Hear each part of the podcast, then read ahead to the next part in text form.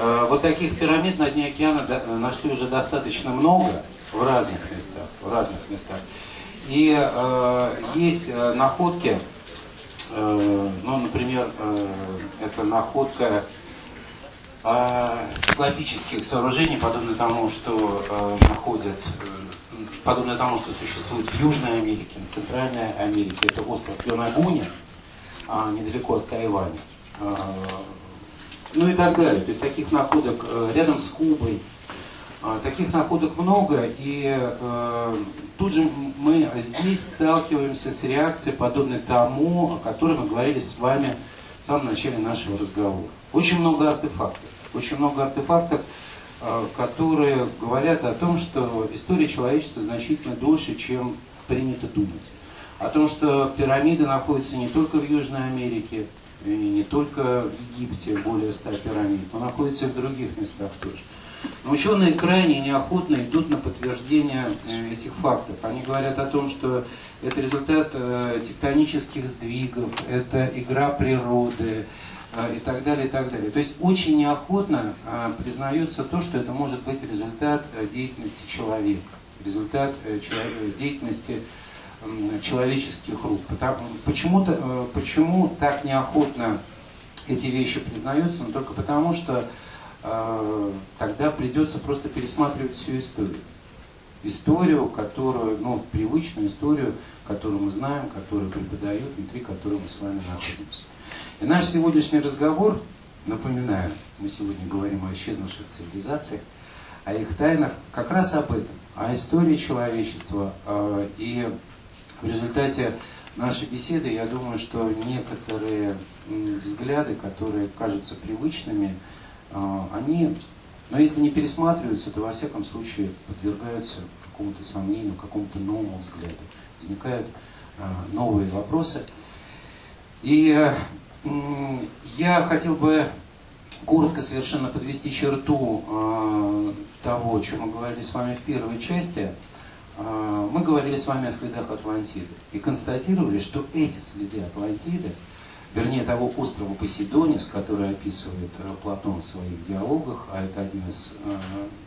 Это не единственный античный источник, потому что о том же самом говорили и другие современники Платона, античные географы, античные философы, античные историки, и Страбон, знаменитый географ античности Марцелл. И Плутарх, и Плиний так или иначе, так или иначе упоминали о вещах, о которых рассказывает Платон. Не о Платонике, не о Платонике делали комментарии к диалогам Платона, тоже развивали эту тему. Ну и, конечно, вот этот спор об о Атлантиде, о том, о чем мы говорим с вами, он насчитывает тоже тысячелетия, потому что одним из главных оппонентов Платона был Аристотель. И знаменитая фраза о том, что Платон мне друг, а истина, но истина дороже, которую мы прекрасно с вами знаем, да, она была сказана именно по поводу Атлантиды. То есть Аристотель именно по этому поводу сказал: Платон мне друг, но истина дороже, потому что Аристотель отрицал существование Атлантиды, отрицал все то, о чем говорил э, Платон, и тем самым на самом деле сыграл довольно злую шутку, потому что на точку зрения Аристотеля, ну, ссылались очень многие-многие люди уже в наше время, я имею в виду прежде всего христианских теологов, которые за основу взяли именно точку зрения Аристотеля, который не принимал взгляды Платона и не принимал его рассказ об Атлантиде.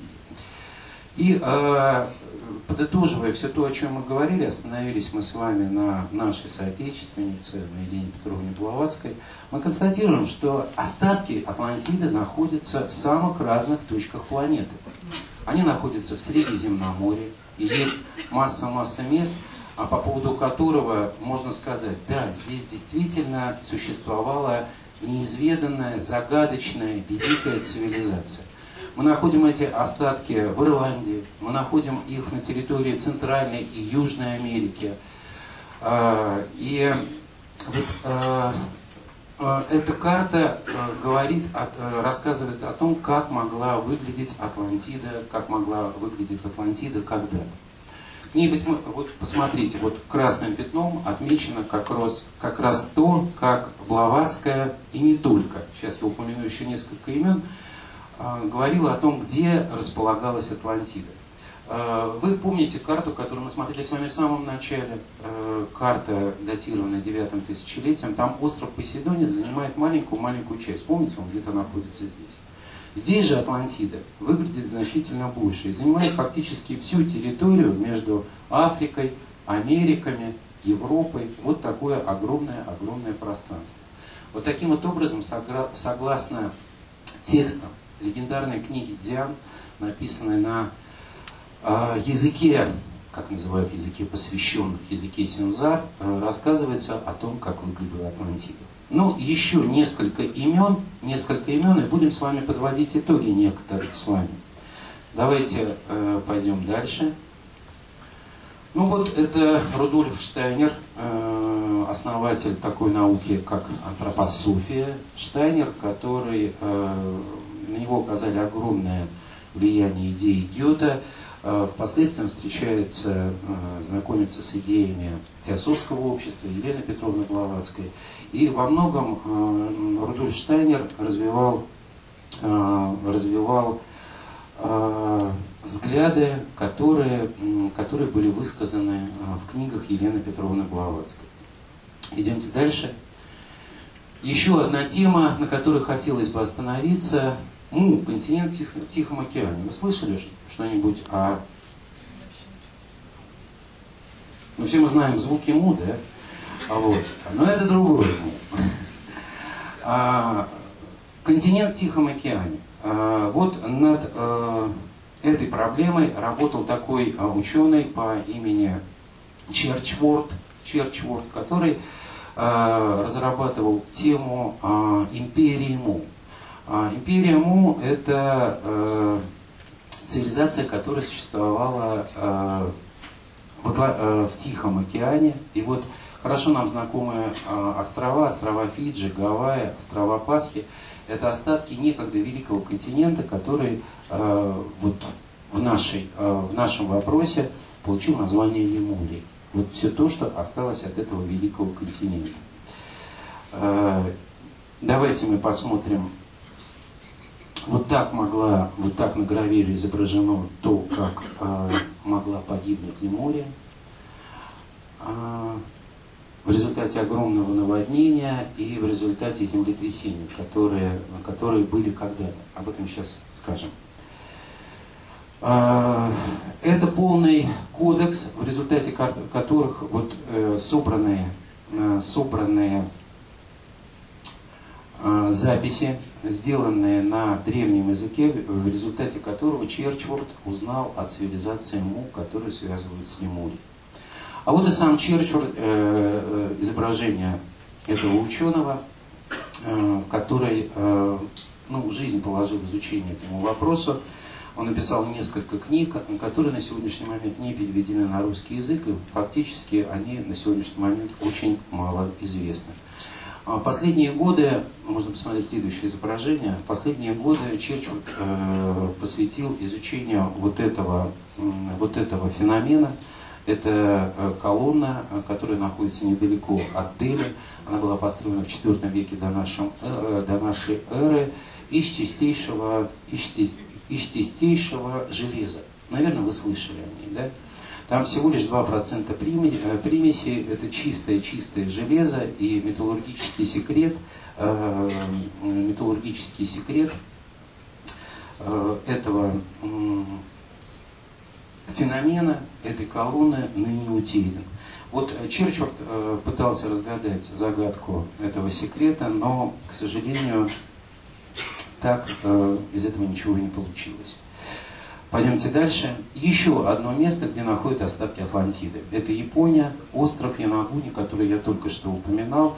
Вот этот остров, который находится недалеко, э, недалеко от Тайваня. Там были, вот в прибрежных водах этого острова были найдены каменные сооружения, которые явно построены руками человека. Давайте посмотрим на эту фотографию. Вот, вот такие вот вещи. Я вам уже говорил о том, что в конце ледникового периода э, уровень океана был значительно ниже, э, был значительно ниже. И в результате таяния льдов уровень океана поднимается где-то на сто двадцать — сто сорок метров. И в результате этого происходят огромные-огромные наводнения, цунами, э, и происходит огромное затопление территории. Вот есть все основания думать, что вот эти остатки, которые были найдены рядом с островом, э, и их очень много, фактически они доходят до самого Тайваня, это остатки какого-то города, который был построен в те далекие-далекие времена. Бэкон. Я упоминал уже об этом философе ученого Возрождения, который, который жил во времена Возрождения, который является автором замечательной книги «Новая Атлантида», где он описывает Атлантиду, и это уже времена Возрождения. Но это, конечно, очень интересная фигура, очень интересная личность, и его работа, его книга тоже является очень интересной страницей в вопросе, о котором мы сегодня говорим. Ну и еще одно имя, еще одна фигура – Эдвард Кейси. Не слышали вы о таком человеке? Слышали, наверное, да? Очень известный в свое время человек, он, же, он умер, по-моему, в сорок пятом году во время, во время лекции. Это провидец, у которого в двадцать один год открылись феноменальные способности, феноменальные способности, который некоторые в годы юности был тяжело болен, сам открыл причину своей болезни, сам, в общем-то, начал ее лечить. То есть удивительный, удивительный человек, который часть своей жизни посвятил правительским откровениям относительно Атлантиды. И с ним связана очень интересная история. Это история, когда он предсказал, что, когда он предсказал о том, что остатки Атлантиды, информация об Атлантиде, будет найдена рядом с островом Юкатаном и с островом Бимини. Остров Бимини, и будет это где-то в тысяча девятьсот шестьдесят восьмом — тысяча девятьсот шестьдесят девятом году. Ну, то есть, и действительно, уже после смерти Кейси, совершенно случайно рядом с островом Бимини были найдены остатки города, циклопических сооружений, дороги, стены, остатки пирамид, огромных-огромных сооружений. Это произошло в тысяча девятьсот шестьдесят восьмом — тысяча девятьсот шестьдесят девятом году. Ну и еще одна, еще одна, так, наверное, это мы сейчас пропустим. Это тоже мы давайте пропустим. Вот остров. А, вот. Вот этот остров Бимини, рядом как раз с Соединенными Штатами Америки, Флоридский пролив. Вот, вот это место и фотография того, что было найдено в Багамском архипелаге. Давайте посмотрим. Вот, есть все основания думать, что это циклопическое сооружение, остаток дороги. Вот, но по этому поводу тоже ученые спорят, э, спорят, э, высказывают возражения, говорят, что нет, это природный феномен. Кейси предсказал, что... Э, Землю ждут великие потрясения, великие катаклизмы, и э, случится так, что части, э, части земной коры, которые ныне находятся под водой, под, океан, под океаном, через какое-то время поднимутся наружу, поднимутся наверх, и вместе с ним наверх, наружу поднимутся остатки Атлантиды, остатки Атлантиды, остатки великой-великой цивилизации, которая существовала когда-то. Еще одна родина Атлантиды — Куба.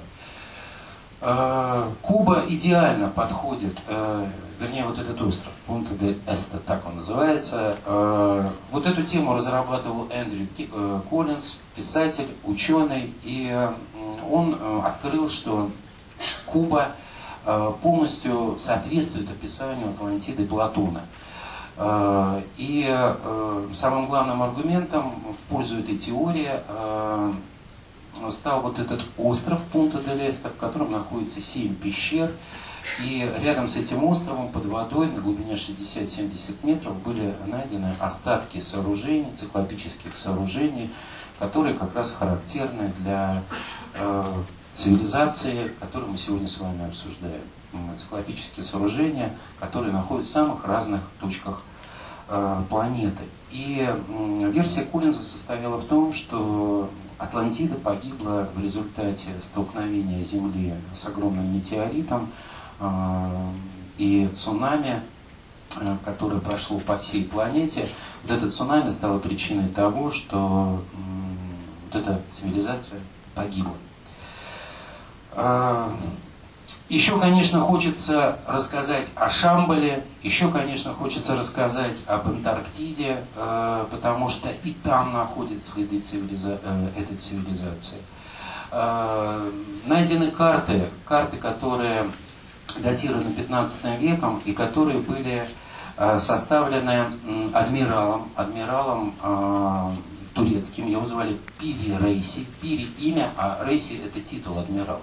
Так вот, этого адмирала были карты, э, невероятно точные, для пятнадцатого века, карты, на которых была нанесена Антарктида. Но что удивительно было в этих картах, которые, по словам Рейси, были составлены по очень древним источникам, которые он получил откуда-то и как-то, по этому поводу он не распространяется. Что было удивительно в этих картах, то, что э, Антарктида на этих картах была показана без льдов. Это казалось невероятным, но точность этой карты э, подтвердили уже в девятнадцатом веке наш Лазарев и Беллинсгаузен, которые исследовали Южный полюс, исследовали Антарктиду. И э, те открытия, тот контур, то что, то, что нашли наши ученые, наши, э, вот эта карта, о которой я упоминаю, э, то, что... Э, вот. То, что открыли уже наши ученые, наши, наши путешественники, было удивительно, потому что контуры Антарктиды полностью повторяли карту Пири Рейси, которая, которой он пользовался в пятнадцатом веке нашего времени. Нам надо еще об очень многом с вами поговорить, об очень многом с вами поговорить, и... Давайте мы, наверное, вернемся на картинку. То, что вот картинка перед островом Вимини со всякими летающими штуками.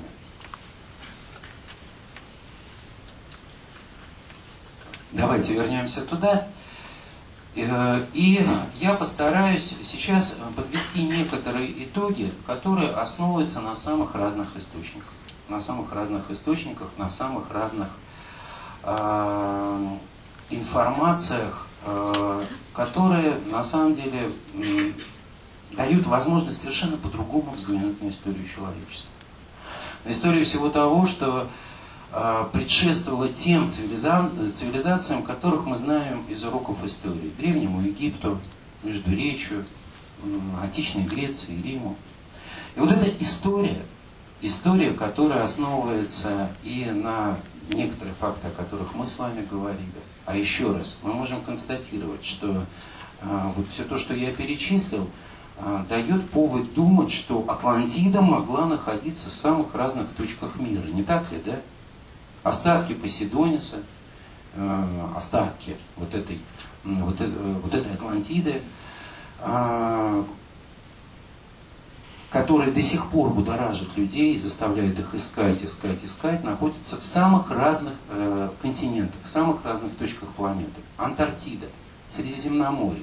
Я еще не рассказал вам про Англию э, и э, замечательные кельтские легенды о затонувших городах.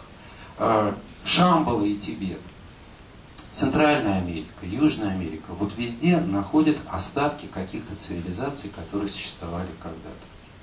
И если суммировать эти взгляды, эти точки зрения, то мы можем констатировать, констатировать следующее. Человек, человеческие цивилизации существовали задолго до исторического рубежа, о котором мы с вами говорим. Это раз. Второй момент.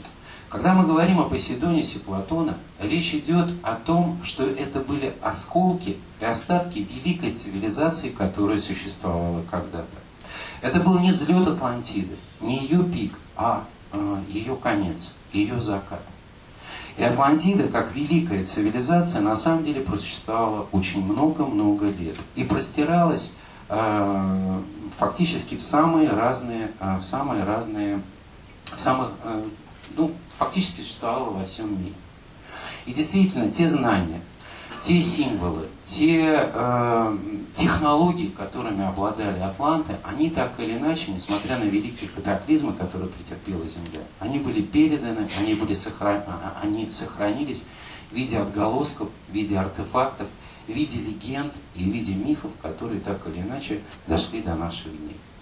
И мы попробуем сейчас это собрать все воедино, вместе, и суммировать вот все эти точки зрения и легенды, говорящие об Атлантиде, которые сводятся к тому, что э, началом Атлантиды э, стал великий материк Лемурия, Лемурия который существовал, э, я повторюсь, э, на территории Тихого океана и простирался от Индии, э, от Мадагаскара до Индии. И в этом смысле Австралия является куском уцелевшего этого великого континента, который известен как Лемурия.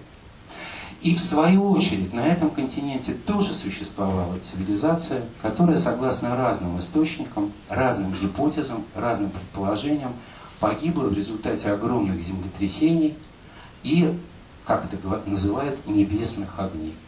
В результате того, что, может быть, наша планета столкнулась с какими-то небесными телами, которые стали причиной разрушения этого континента и изменения географического облика всей нашей Земли.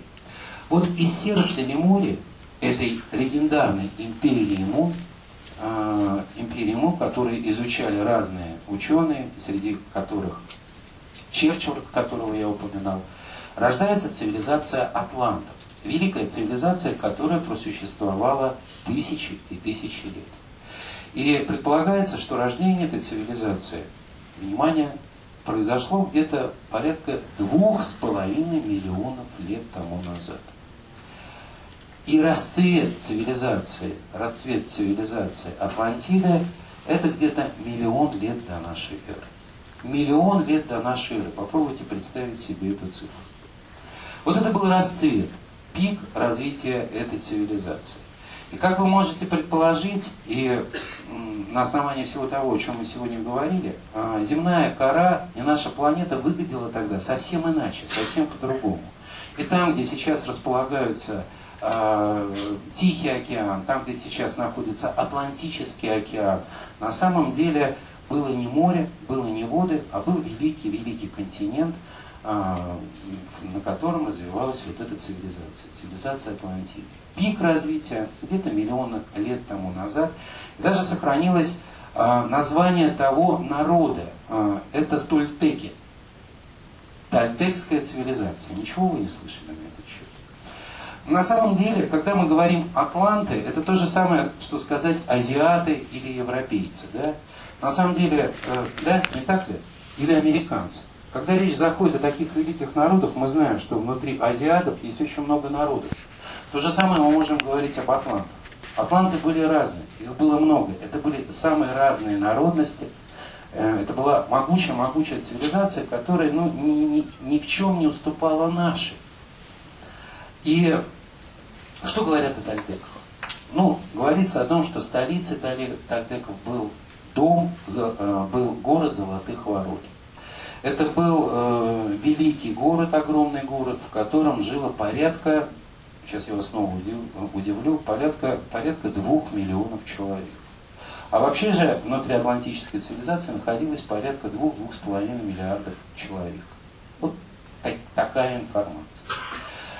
Город Золотых Ворот э, был прекрасно устроен, в нем, э, правили, э, в нем правила коллегия царей, э, подобно тому, как это описывает, подобно тому, как это описывает Платон.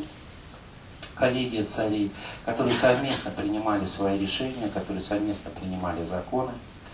И э, правление в этой цивилизации было необычайно гармонично. То есть, э, как говорят Писания, э, это правление шло в соответствии с высшими небесными законами. Поэтому цивилизация процветала. Атланты обладали, вот эти люди, обладали невероятными способностями, которые нам трудно представить. Они обладали даром ясновидения. ясновидения. телепатическими возможностями. Э, они могли передавать мысли на расстояние, э, могли лечить э, совсем другими способами как мы сегодня, не анальгином, не пирамидоном, а способ лечения был совсем иным. Высота, то есть начало этой цивилизации, это были очень высокие люди, то есть они достигали где-то трех метров, но к концу, к концу цивилизации, вот времена, о которых мы говорим с вами, двенадцать с половиной тысяч лет назад, когда последний осколок Атлантиды исчез, остров Посейдонис, они уже имели рост такой же, как у нас с вами, цвет кожи у них был медно-красный, то есть они внешне напоминали индейцев. И еще раз повторюсь, развитие этой цивилизации, развитие этой цивилизации было невероятно, стояло на невероятной высоте. Мы сейчас живем с вами в мире высоких технологий. Нас окружают компьютеры, невероятные возможности информационные, невероятные возможности по передвижению, по скорости передвижения и так далее, и так далее, и так далее. Вот приметы нашей цивилизации мы с вами хорошо знаем. Но а, атла, а, атланты и вот эта цивилизация обладала не меньшими возможностями и не меньшими способностями. Говорится, что у них были летательные аппараты. Говорится о том, что они обладали э, невероятными э, энергетическими возможностями, которые, э, которые нам трудно представить. Они э, умели управлять ядерной ре реакцией, и у них э, был вид энергии, который называется мармаш. Это ядерная реакция, но в отличие от нашей ядерной реакции, когда происходит огромное выделение тепла в результате расщепления частиц, в результате расщепления материи, там процесс был обратный. Энергия выделялась в результате синтеза материи. У них были, еще раз повторюсь, летательные аппараты, совершенные дома, совершенная система связи, причем намного более совершенные, чем у нас. И еще раз повторюсь, развитие этой цивилизации было гармоничным, так как жили они в соответствии с законами, которые им были заповеданы небом. Скажу пока только так. Я не буду распространяться на эту тему, что имеется в виду. Подробно мы об этом говорим на наших лекциях, что такое жить в соответствии с небом и кто эти законы давал. Констатирую только следующее, что были некие законы, не придуманные людям, не придуманные людьми, а законы, которые были даны. И э, прав... э, расцвет цивилизации атлантов был связан прежде всего с тем, что жили они в соответствии с этими законами. Но человек есть человек. И э, я еще раз могу вам процитировать Платона, который в конце Тимея объясняет, почему Атлантида погибла. Он говорит это открытым текстом. Это великая империя. Эта великая цивилизация погибла, потому что люди стали отступать от закона.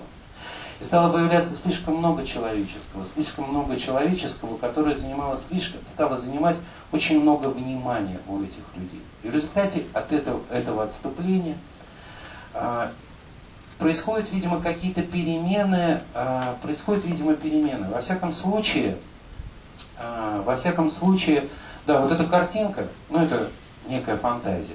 Да, художника, как могла выглядеть Атлантида.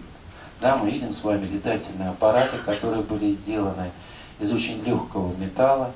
Мы видим с вами, мы видим с вами башню, обсерваторию, и вот здесь, вот здесь располагаются так называемые магические кристаллы. Эти магические кристаллы могли синтезировать энергию Солнца и звезд. И потом, в результате того, что атланты могли управлять этой энергией, она уже распределялась необходимым образом. Вот так могла выглядеть, так могли выглядеть города этой великой-великой цивилизации. Человек находится в связи с природой. Человек не является оторванным от природы. И э, древние люди очень хорошо понимали, что любая наша мысль, поступок, любое наше действие на самом деле влияет на все мироздание, на всю Вселенную. Э, Только современный взгляд, взгляд двадцатого века говорит о том, что человек есть нечто оторванное от э, мира, от природы, от Вселенной. Человек на самом деле, и, наверное, быть может, это один из первых уроков, который мы должны хорошо усвоить, находится в очень тесной связи э, с миром и с космосом, внутри которого мы находимся. Мы не отдаем себе отчет в том, что любая наша мысль, любой наш поступок, любое наше действие, любое наше желание отзывается на всю Вселенную. И мы находимся в состоянии постоянного диалога с этим миром. И э, то хорошее, что мы делаем, и то плохое, оно имеет реакцию, отклик. Мы находимся в диалоге с миром, внутри которого находимся. Просто только по неведению нам кажется, что мы о чем-то думаем, что-то делаем, и мы идем, идем, идем дальше, но э, древняя мудрость говорит о том, что любое наше деяние обязательно даст результат. Завтра, через год, через сто лет, через двести, через тысячу, но отклик обязательно будет. Быть может, поэтому, я смею предположить, где-то восемьсот пятьдесят тысяч лет тому назад великий материк, который мы с вами видели на изображении, э, великий материк Атлантида, претерпевает огромные-огромные потрясения. То есть происходит великая-великая катастрофа. И эта катастрофа происходит от того, что в результате отклонения от законов э, люди э, фактически делятся на два лагеря. Давайте посмотрим предыдущий слайд. Вот это, да, вот видите, вот этого красавчика, да? Вот это не что иное, как мифологическое, изображение мифологического героя, которого зовут Велиар. Вот этот Велиар, на самом деле, стал э, той силой и тем мифологическим предводителем, который возглавил э, армию черных магов. Черных магов, которые появляются в Атлантиде, и которых становится все больше, больше и больше. Магия – это способность влиять, способна... магия – это знание. И надо сказать, что черная и белая магия ничем не отличается, собственно, по знанию, по технике. Везде одна и та же техника. Черный маг, э, отличие только состоит в мотивации. Черный маг становится черным магом, когда начинает использовать знания, а значит силу своих э, личных интересов, да? Ну, наверное, все мы помним «Властелин колец», да? Вот, вот, вот, этом, вот этой притче, на самом деле философской, в этой интересной, интересной истории, очень много, как принято у нас говорить, ключевых моментов. Это не просто занимательное чтение и не просто очень интересный фильм, это действительно очень философская притча, говорящая, быть может, о том, что случилось когда-то много-много тысячелетий тому назад на нашей планете Земля. Так вот. В результате отклонения от законов, в результате того, что э, люди впадают в тщеславие, в амбиции, в эгоизм, происходит разделение на э, черных и белых магов. И вот согласно э, таким вот мифологическим, быть может, сказочным представлениям, предводителем вот этих черных магов становится этот Велиар, не к ночему его вспомнили, который, видите, стоит на порогах. Это, это он стоит на пороге ада, так это изображено. Вот эта огромная пасть, куда он должен войти. И вот, э, еще раз повторюсь, э, вот э, правители Атлантиды, правители облада, э, Атлантиды обладали огромными энергиями, невероятными энергиями, которые на самом деле ни в чем не уступали нашему нынешнему, сегодняшнему ядерному запасу, который накоплен на планете Земля. И произошло столкновение. Произошло, произошла битва, произошла война, и в результате этого катаклизма была наклонена ось Земли, и Земля претерпела невероятные геологические изменения. В результате изменения этого наклона Земли, наклона Земли э, происходит катастрофа, и фактически э, материк Атлантида, который находился между э, Америками и Африкой, он делится на две части. Северная часть получила название Рута, а южная часть получила, Даити, э, получила название Даити. Рута и Даити. Вот таким вот образом материк раскалывается на две части. Но тем не менее, э, после этих катаклизмов, после этих войн, э, цивилизация возрождается заново. Восстанавливается заново спустя столетия. Но, к сожалению, вот этот антагонизм, противостояние никуда не исчезло. И, следующий, и следующая катастрофа случилась где-то порядка двухсот тысяч лет тому назад. И, как говорят предания, как говорят разные источники, вот в результате этой катастрофы от острова Даити, который, напомню, находился на юге фактически ничего не осталось. Сохранилась часть руты, которая, которая вновь возрождается, вновь восстанавливается. Уж таков человек. И где-то и в это время, в это время предания говорят о том, что белые маги Атлантиды пророчески видят то, что должно случиться в будущем. Они понимают, что на самом деле подъем, пик Атлантиды уже прошел, и что эта цивилизация рано или поздно должна исчезнуть. И вот великие знания, великие технологии, предания, они начинаются распространяться в разные точки планеты. Но одним из таких центров, который принял цивилизаторный огонь Атлантиды, и как будто это место самим Господом Богом было для этого приспособлено, но одним из таких мест стал Египет. Вот. То есть это время основания колоний. Это люди, это, э, э, во всех преданиях мы находим информацию о, о людях, которые приходят с моря, так называемые морские жители.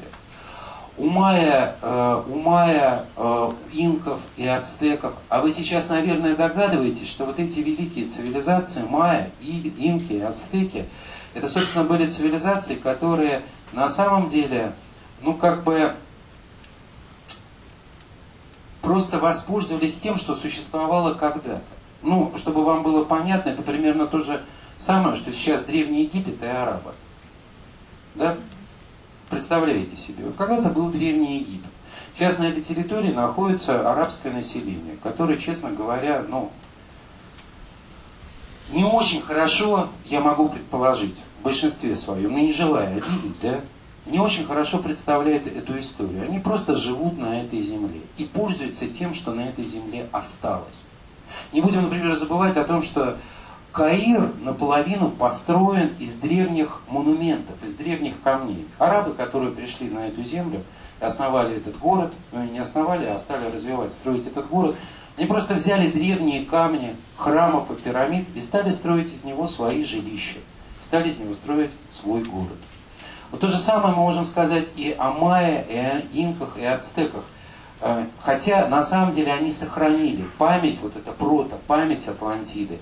И в их мифах, мифах мы находим сказания о основателе этой цивилизации. Виракоча, божество с белым лицом, с голубыми глазами, которое приходит с моря и основывает эту цивилизацию. И я возвращаюсь к этим временам, это где-то двести тысяч лет до нашей эры, да-да, дорогие друзья, двести тысяч лет до нашей эры, когда в разные точки мира отправляются эмиссары и посланцы Атлантиды для того, чтобы вот этот огонь цивилизации не потух, не исчез. И вот эти, и подобно новому ковчегу, вот эти знания, как крупицы, они собирают в определенные места. Для того, чтобы хранители этих знаний сохранили их. Сохранили их, быть может, до наших времен. По поводу истории э, Египта, а это, конечно, отдельный разговор, и о Египте мы сегодня не будем говорить.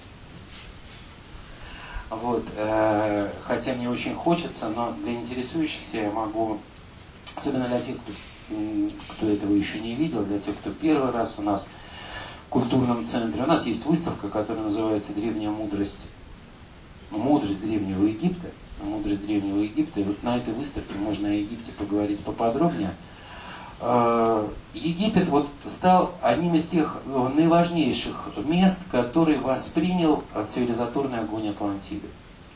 История Египта, ну, хорошо известна из учебников истории, да, где-то три тысячи сто лет до нашей эры, три тысячи двести лет до нашей эры, первый фараон Менос основывает первую династию, объединение Верхнего и Нижнего Египта. Буквально через э, очень короткое время, говорит история, начинают строиться какие-то невероятные сооружения, такие как Великая пирамида, причем потом, чем дальше, тем хуже. Египтяне не могут просто повторить то, что вроде бы было построено во времена четвёртой династии. Ну, дорогие друзья, такие источники, наиважнейшие источники, как э, список Манефона, как туринский список, который был написан э, во времена правления Рамзеса второго, Абидосская стена, которая находится в храме Абидос, говорит о том, что перед чередой земных фараонов была череда легендарных фараонов горов, а потом череда легендарных фараонов полубогов, так бы, наверное, могли назвать. И в этом смысле по туринскому списку начало египетской цивилизации — это тридцать девять тысяч шестьсот двадцать лет до нашей эры. А согласно точке зрения Манефона, это тридцать одна тысяча шестьсот двадцать лет. При всем при том, что список Манефона, а Манефоном звали египетского жреца, который в четвёртом веке до нашей эры по поручению фараона Птолемея, а это уже был фараон греческого происхождения, вот сделал этот список. Но, увы, этот список не дошел до наших дней. Мы знаем его только в цитатах уже нашего времени. Он дошел до нас только в цитатах. Сам список этот был уничтожен. И мы просто до конца не знаем той информации, которая содержалась в этом списке. Вы думаете, сорок тысяч лет до нашей эры, об этом говорят египетские источники, которые говорят о том, что вот с этого момента была основана цивилизация. Но современные ученые упорно игнорируют эту точку зрения, полагая, что это плод воображения темных э, египтян, склонных к фантазии. Таким вот образом получается, э, таким вот образом получается, что Посейдонис, который описывает Платон, и э, мы можем, конечно, допустить, что там была доля литературного преувеличения. Мы можем даже допустить, что Платон во многом рассказывает о Посейдонисе для того, чтобы продемонстрировать те или иные философские идеи. Но в том, что под этой историей есть историческая правда, можно не сомневаться. Посейдонис, который э, погиб, потому что люди отклонились от закона, люди отошли от той правды, которая была преподнесена когда-то. Злоупотребили властью, злоупотребили силой, злоупотребили знаниями, злоупотребили той мощью, которая им была когда-то заповедана и дана во благо. Вот в результате всего этого сейчас об Атлантиде мы говорим как о мифе, как о легенде, как о фантазии. Вот мне Марина, она меня все-таки просит, чтобы я рассказал немножко о Египте, но я просто... Ну, конечно, вы знаете, дорогие друзья, но буквально два слова. Что касается Египта и египтологии, ну, есть вопросы, которые современные ученые просто не обсуждают. Ну, это считается моветоном. Ну, просто это считается неприличным. Это история создания пирамид, время, датировка создания пирамид. Это э, время создания сфинкса, на котором, согласно другой точке зрения, изображен лик одного из правителей Атлантиды, и так далее, и тому подобное.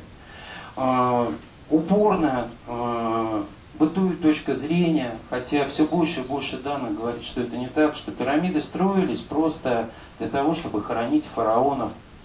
Хотя э, другая история и другая информация говорит о том, что на самом деле пирамиды — это не просто символ, это не просто великое сооружение, но это, с одной стороны, с одной стороны действительно собрание огромного количества знаний, выраженных символическим языком, с другой стороны, место, где происходило обучение и инициации жрецов, посвященных. Эта тема огромная, большая, но если вам это будет интересно, я вас, правда же, приглашаю ну, на нашу лекцию. Мы иногда читаем лекции, посвященные Египту, и читаем эти лекции, посвященные Египту, внутри нашей программы, нашей классической философской школы.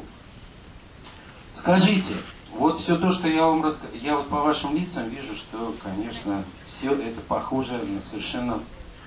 фантастические вещи. Скажите, есть ли какие-то вопросы, или мы отправимся с вами дальше? Давайте дальше.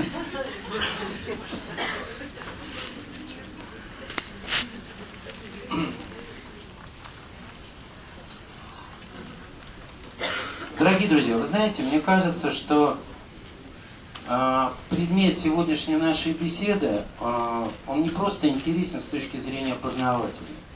Что вот когда-то на Земле существовали такие великие континенты, как Атлантида или Лемурия, какие-то великие цивилизации, которые существуют представление о том, ни в чем не уступали с точки зрения технологий, с точки зрения возможностей нашей цивилизации.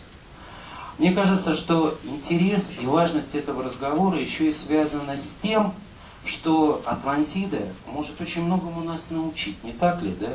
Уроки Атлантиды могут быть для нас очень важными, поучительными а, и очень своевременными. Не так ли, да? Потому что, ну, представьте себе, ну, через лет так, я не буду пророчествовать, что на этой сцене стоит э, какой-нибудь человек в очках, да, вот, вместе с Мариной, да, вот, и рассказывает э, тайны исчезнувших цивилизаций, но среди исчезнувших цивилизаций будет цивилизация наша. Э, смотрите, вот это прошлое, о котором мы с вами говорим, это легенды, да? С другой стороны, будущее, о котором мы с вами думаем, размышляем, это тоже легенда. Мы живем с вами в настоящем, и через пятьсот, через тысячу лет наше настоящее превратится в легенду. Не так ли, да? Правда? И э, мне кажется, что э, уроки Атлантиды, они, право же, очень поучительно для нас, потому что э, очень много параллелей, очень каких-то много рифм с тем, что было когда-то, с человечеством. И э, я попробую сейчас представить себе, как могла бы звучать эта легенда, о времени, внутри которого мы живем с вами. Как могла бы звучать эта легенда, которую мог бы прочитать через пятьсот, через тысячу лет человек, который бы рассказывал о цивилизации нашей с вами, да, и что бы он мог рассказать. Она могла бы звучать таким вот образом. Люди так называемого двадцать первого века гордились своими достижениями. Они были горды своей цивилизацией, забыв, что когда-то цивилизация Атлантиды, Атлантиды была не менее великолепной, но погибла без остатка из-за неразумия человеческого. Да, многое было забыто в той высокомерной эпохе. Может быть, даже нарочно, кто знает. И поэтому люди того времени совсем не заботились о качестве своего сознания, так оно далеко отстояло от уровня, намеченного планом эволюции. Основные свойства сознания человеческого почти не изменились в течение тысячелетий. Ум шел вперед, создал чудеса техники, а сердце человека застыло на уровне каменного века. Оно осталось каменным. Тот век был назван современниками веком достижения науки и техники. Осчастливил ли он человечество? Стали ли тогда люди любить друг друга больше, чем в примитивной эпохе? Нет. Ускорение механического открытия не облагородило жизни. Но зато с помощью науки и техники люди усовершенствовали способы братоубийства, механизировали их, автоматизировали и сделали их воистину массовыми.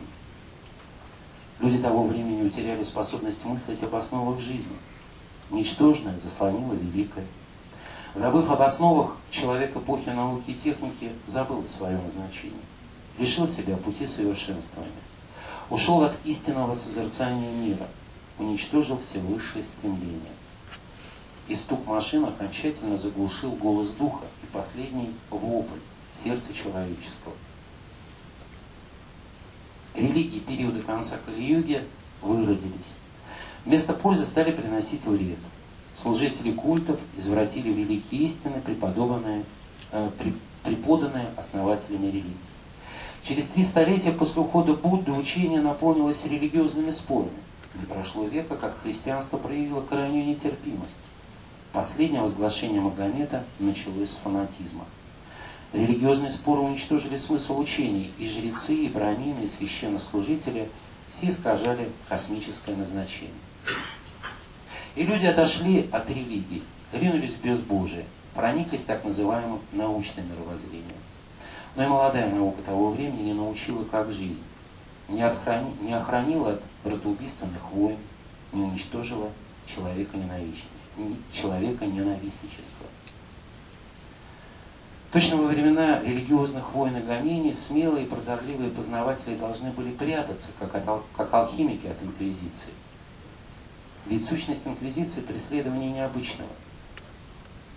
Также и разные стороны двадцать первого века и двадцатого века находились под давлением.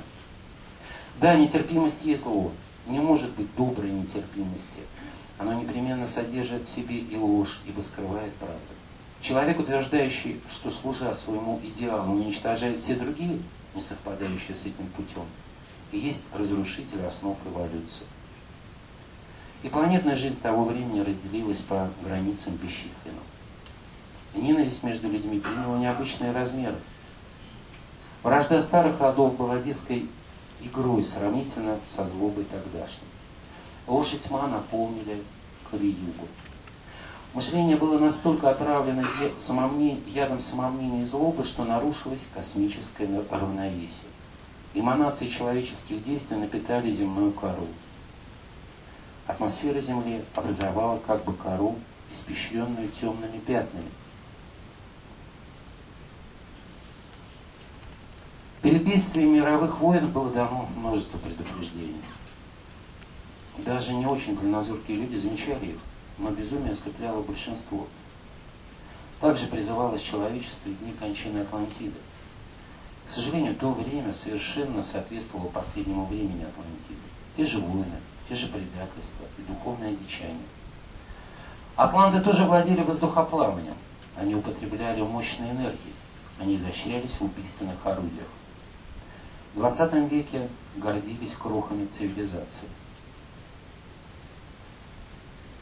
Также восставали против иерархии и удушались собственным эгоизмом. Также нарушали равновесие подземных сил и взаимными усилиями создали катастрофу. Нельзя безнаказанно убивать миллионы людей, не учредив самую тяжкую карму. Нельзя думать, что это не отразится на состоянии планеты. Очень больна была планета. Что же случилось тогда? Чем кончилась болезнь планеты Земля? Выздоровлением или катастрофой? Каждый день усиливается напряжение среди людей и природы. Природа больна людскими безумиями. Судороги планеты учащаются. Уже можно видеть, как наружные гармонические вибрации планеты содрогаются от толчков жары и холода. Уже несколько десятков лет происходит ежедневное землетрясение. Уже несколько десятков лет Земля находится в непрерывном трепетании. Землетрясения, извержения, бури, туманы, обмеления, нарушение климата, болезни, обнищания, войны, восстания, неверие, предательство. Каких еще признаков грозного времени ждет человечество? Действия человечества вызывают подземные огни на поверхности планеты.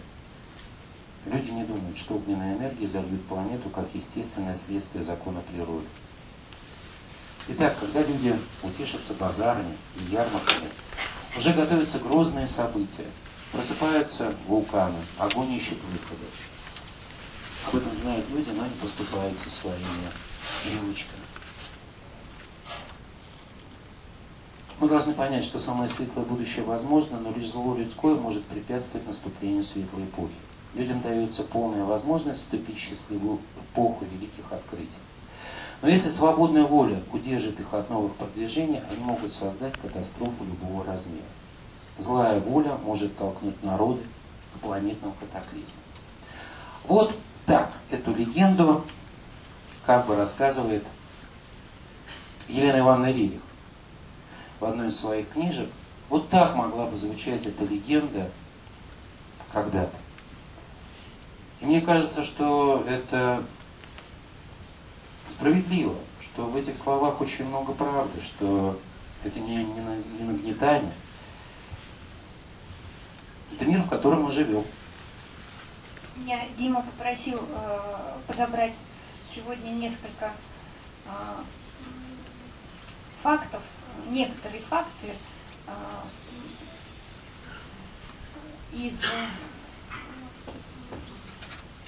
аналитических исследований ученых, философов, экологов, геологов, которые ярко отражают ситуацию, собственно, нашей цивилизации, состояние нашей цивилизации. Мы вообще, когда готовились к этому вечеру, нам показалось, что все исследования Атлантиды, ее загадок, они э, сами по себе, конечно, интересны, но, может быть, э, основной пафос э, этих поисков во многом э, основной урок, э, который мы можем, уроки, которые мы можем получить, извлечь, изучая Атлантиду, это как раз э, вот, попытка ответить на вопрос, а почему э, погибла эта цивилизация э, величайшая, потому что все больше и больше э, философов, э, ученых обращаются к урокам Атлантиды и находят удивительные параллели. И нам показалось, что э, правильнее было бы э, в итоге этого вечера э, немножко обратиться и к э, нашей цивилизации, которая тоже является неким эпизодом в истории человечества, из которой сейчас переживает достаточно критическую пору. Не случайно все больше и больше аналитиков говорят о серьезном кризисе цивилизации и, более того, говорят о возможных катастрофах, катастрофических катастрофической ситуации, которая происходит в связи с техногенными в связи с развитием технологий, тех, в связи с злоупотреблением в экологической сфере. И я не знаю, насколько есть просто некоторые факты, которые я сегодня вот подчеркнула, просматривая анализ.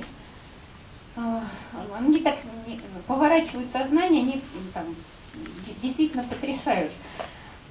Маленькая цитата.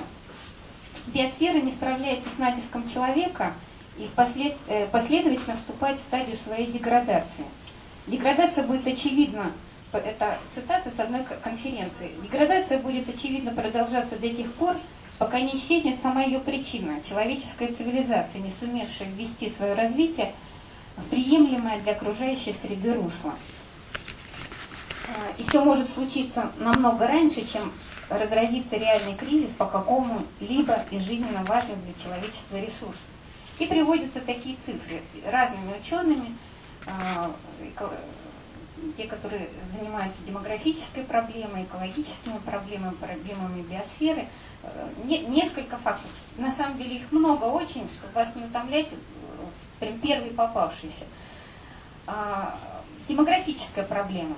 Чтобы достигнуть первого миллиарда численности людей, человечеству понадобилось, понадобилось миллионов лет. То есть на, э, эта цифра к началу девятнадцатого века. Численность населения – миллиард лет. Этот момент совпал с промышленной революцией. Второй миллиард был достигнут уже за сто лет. Представляете? Миллион лет и сто лет. Второй миллиард э, третий миллиард за сорок лет, четвертый за пятнадцать, пятый за десять. В тысяча девятьсот девяносто девятом году на Земле жило шесть миллиардов людей. Да?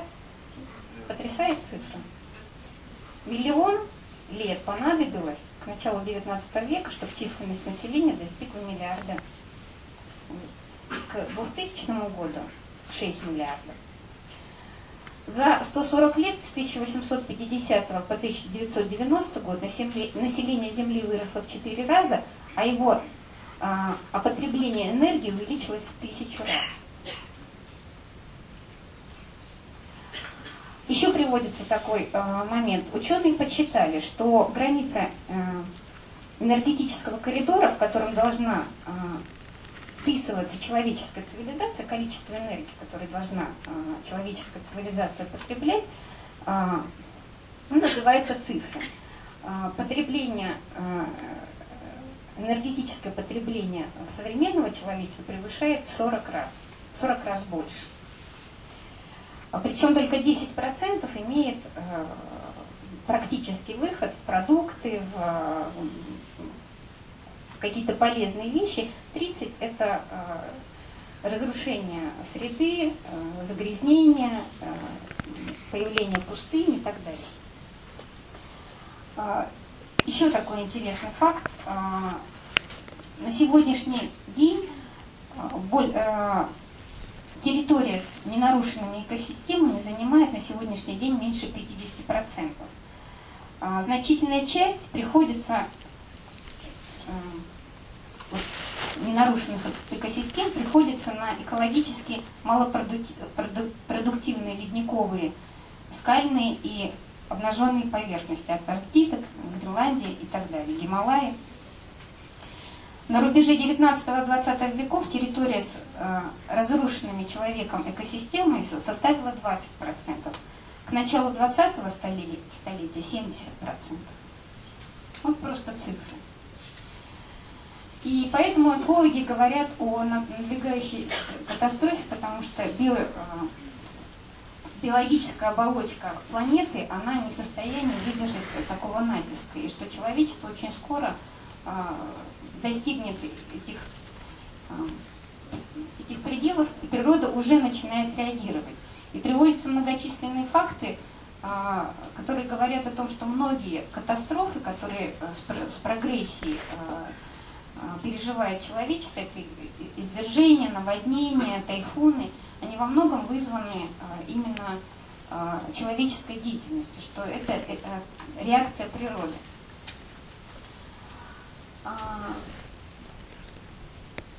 Еще такой факт. Для того, чтобы обеспечить одного городского жителя,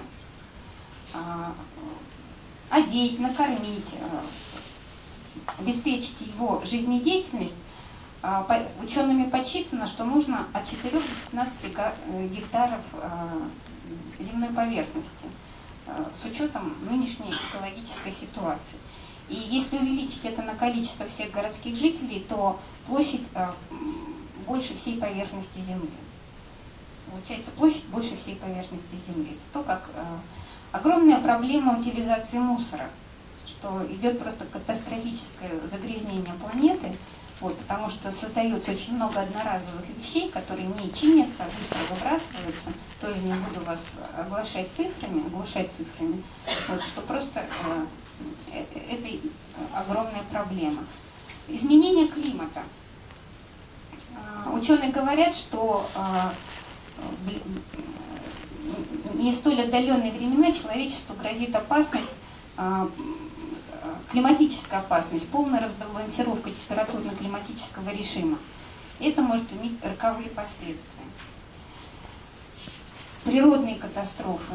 Еще одна проблема при всех СМИ, которые говорят об более-менее экономическом благополучии и процветании, да, и при столь э, мощном э, потреблении энергоресурсов, э, по данным Всемирного банка, число людей, проживающих за чертой бедности, то есть менее чем на один доллар в день, в развивающихся странах и в странах э, с переходной экономикой составляло на тысяча девятьсот девяносто седьмой год один миллиард триста миллионов людей. К две тысячи пятому году эта цифра увеличилась еще на двести миллионов. Люди, которые э, живут от одного доллара э, до двух долларов в день, составляют больше двух миллиардов человек. То есть э, больше трёх с половиной миллиарда э, населения планеты из шести проживают за чертой бедности. При этом э, говорится, что сорок процентов детей в возрасте до пяти лет хронически голодают на планете Земля. Просто маленькие.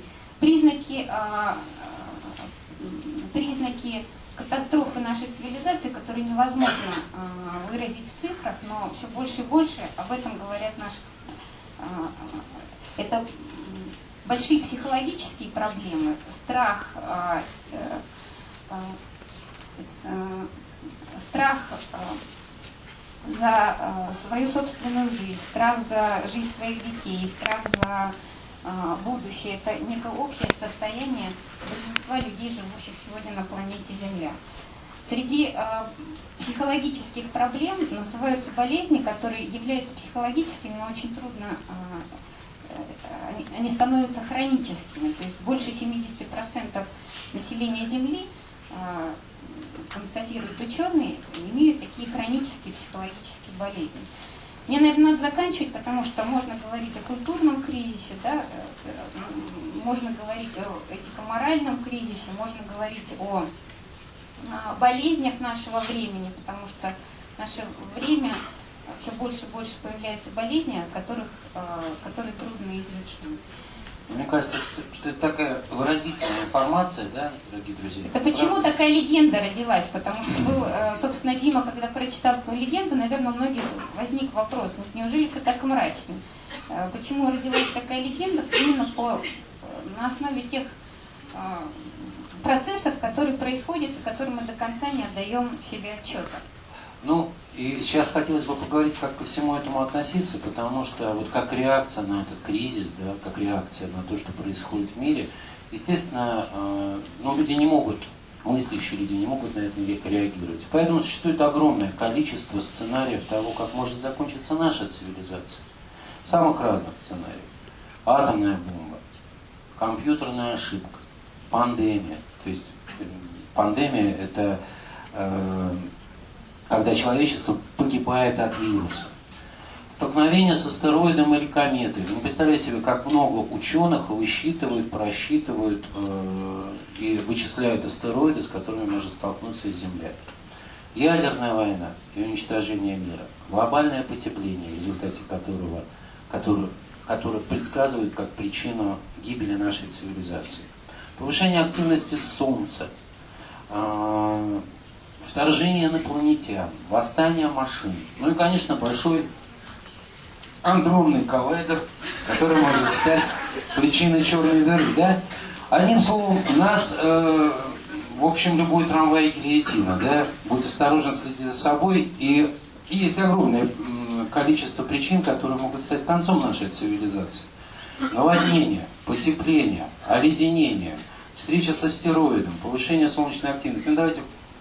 Конечно, кино не осталось в стороне от всего этого, да, и давайте мы просто с вами посмотрим, как это может выглядеть.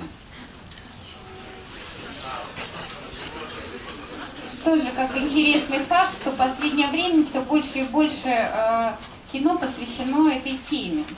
Вот это ощущение некой катастрофы, так как люди искусства, люди чуткие, все больше и больше э, фильмов с огромными э, финансами, которые в это вкладываются, посвящено так или иначе э, иллюстрации некой катастрофы. Туши свет в прямом смысле слова.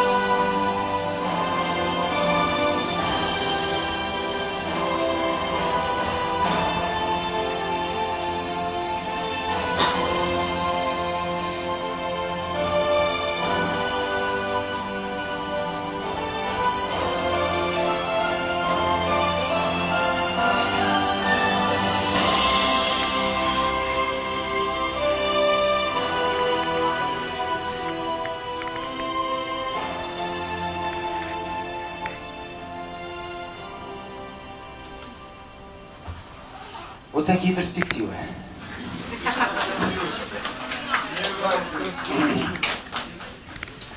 Дорогие друзья, мне кажется, что э, вот, так, ну, вот это тоже отражение то, того мира, в котором мы с вами живем, да? Той культуры, того менталитета. И э, давно замечено, что когда мир переживает кризис, вот как следствие этого кризиса, э, начинают э, предсказывать конец света. Да? Вот эта тема сейчас очень актуальна, безусловно. И ну, было бы несправедливо, если бы мы на ней не остановились. Вы знаете, невероятное количество концов света, которые мы с вами благополучно миновали. тридцать третий, девятьсот, девятьсот девяносто девятый, тысячный год. Конечно, тысяча шестьсот шестьдесят шестой, тысяча девятисотый год. Я даже, это вот все то, что предсказывали конец света. Я вам даже, я даже не буду вам перечислять, как счастливо мы избежали за последние десять лет возможности конца света. Вы просто не представляете, как мы были близки к провалу. Но чтобы мы были готовы с вами к будущему, несколько прогнозов, которые нам предстоят. Буквально в этом году нас ждет Армагеддон, который должен наступить согласно трактовке Центурии Нострадамуса. двадцать второго сентября две тысячи двенадцатого года нас ждет энергетический конец света и природно-техногенная глобальная катастрофа. двадцать первого — двадцать третьего декабря конец света по календарю майя, о котором я вам уже говорил. Те, кто уцелеет после две тысячи двенадцатого года, в две тысячи тринадцатом году ожидает Рагнарёк, судный день по древней скандинавской мифологии. А тринадцатого января, тринадцатый день тринадцатого месяца тринадцатого года, луч померкнет, и мир поглотит новые, никому ранее неизвестные силы, которые будут расти за счет негативной энергии человечества. А в две тысячи четырнадцатом году для всех, кто выжил, конец света в результате прохождения через Солнечную систему всепроникающего и всесметающего облака космической пыли. В две тысячи пятнадцатом году конец девятитысячного пятьсот семьдесят шестого годичного цикла цивилизации, который завершится гибелью и сменой.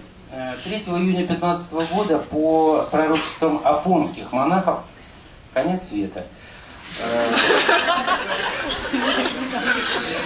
В шестнадцатом году растают ледники и затопят большую часть суши. В две тысячи девятнадцатом году конец света в результате возможного столкновения Земли с астероидом две тысячи два Н Т семь. В две тысячи двадцатом году конец счета по расчету Исаака Ньютона. Значит, в две тысячи двадцать шестом году, тринадцатого ноября, возможно, демографический конец света. В двадцать восьмом... Кажется, можно походить, потому что достаточно. Нет, нет. Вот, ну, что у нас еще ждет? В две тысячи сорок девятом году конец света согласно расчетам астролога Рыбаку. Вот. И, и так далее, и так далее, и так далее. Но в три тысячи семьсот девяносто седьмом году. В три тысячи семьсот девяносто седьмом году конец света ввиду конечной даты пророчества Нострадамуса в письме Цезарю. Но с другой стороны, история человечества по посланию Генриху, того же Нострадамуса, заканчивается благополучно наступлением царства Сатурна в три тысячи семьсот девяносто седьмом году. Так что...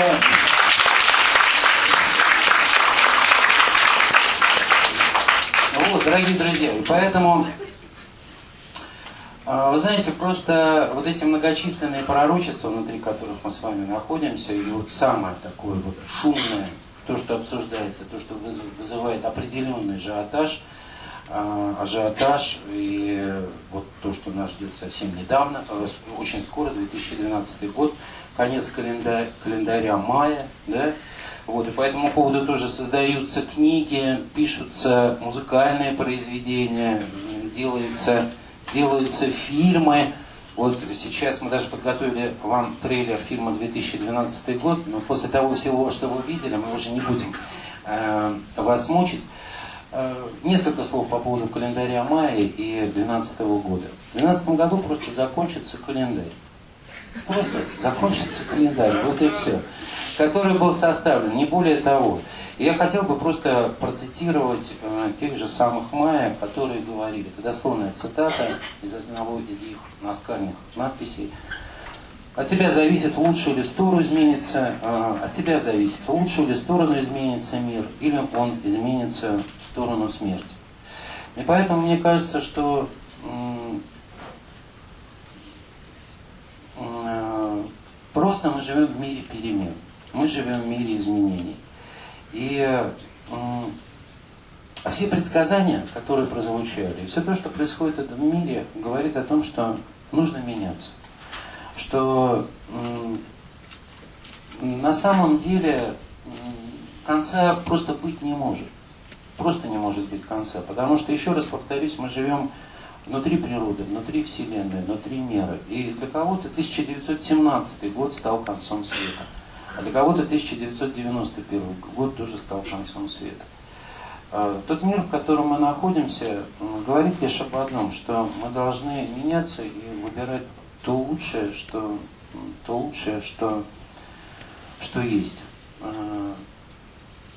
Вот и все. Вот. И мне кажется, что и кризис, и тот мир, в котором мы живем, говорит о том, что самая большая опасность этого мира – это страх. И этот страх конца света, который произойдет в двенадцатом, тринадцатом, четырнадцатом году, или нас может парализовать, или наоборот, собственно, выбор он очень простой. Или испугаться, или, или, не, или не испугаться. Мне кажется, что э, очень красивым символом, э, таким, э, который символизирует надежду, э, смысл или ориентиры, что делать человеку в подобные времена, в которых живем мы, а мы живем действительно во времена определенного кризиса, когда э, какие-то вещи подходят к концу, какие-то э, процессы э, действительно являются разрушительными. Вот. С другой стороны, всегда в такие времена, и всегда в эти времена, с одной стороны, говорят о катастрофе, о конце света, а с другой стороны, всегда в такие времена появляется очень красивый, важный символ, который мы, о котором мы сегодня говорили в первой части, символ нового ковчега, символа некого ковчега, который должен в новые времена перенести все самое лучшее, золотые зерна той цивилизации, в которой мы с вами живем. И многие философы говорят о, с одной стороны, трудности, а с другой стороны, очень важном моменте, в котором нам выпало жить. Да? Китайцы говорят, не дай Бог жить тебе в эпоху перемен. Вот. А с другой стороны, речь идет о том, что мы живем в очень важное время, в очень важном историческом периоде, когда что-то старое умирает и должно умереть, и приходит к своему закату. А что-то новое э, рождается, хотя нет еще форм, э, новых форм жизни, но оно, может быть, э, не, так, не так этому просто родиться, может быть, оно э, с, с большими э, трудностями пробивается, вот эти зерна нового, ростки нового. Э, э, и всегда очень важно, э, что касается самого человека, вот где он? Он просто наблюдатель, наблюдает за всем тем, что мы видели на экране, за всем тем, что происходит вокруг. И за, за что человек цепляется, да, за что он держится, как человеку, за что человеку держаться, чтобы взращивать и быть частью этого мира нового, которого, который еще не родился, но который э, предчувствуется, потому что помимо всех проблем перечисленных, в наше время есть очень много красивых э, примет нового времени, э, примет э, красивейших, глубочайших потенциалов человеческих, которые пробуждаются, способностей человеческих, которые пробуждаются. В наше время очень много примет новой науки, э, новых удивительных открытий. Одна из черт нашего времени, несмотря на культуру, общее состояние, это какая-то потребность и тоска человека в, можно в целом сказать, в в сокровенном смысле, можно в целом сказать, хотя это звучит очень абстрактно, в каком-то э, божественном присутствии, ощущение, э, потребность э, ощущать смысл, какой-то больший смысл своей жизни. И нас просто катастрофически, действительно, тема огромная, и нам хотелось э, закончить нашу встречу и поговорить именно о чертах нового времени. Не случайно сегодня говорят о э, наступающей эре Водолея, это по платоновской системе. Мы находимся в начале эры, эры Водолея, в начале новых времен, э, которые, э, плоды которого мы, э, может быть, не увидим в этой жизни, э, новых времен, которые э, рождаются внутри старого мира. И в этом смысле очень важно, как сказали бы философы, как говорили мудрецы разных времен, очень важно, чтобы человек ответил на вопрос, что в нем ветхое, старое, от старого мира, а что-то новое, прекрасное, созидательное, что возрожденческое, если так можно сказать, что каждый из нас несет в своей душе, несмотря на то, что это, может быть, сейчас звучит очень абстрактно. И э, хотелось говорить не только о чертах э,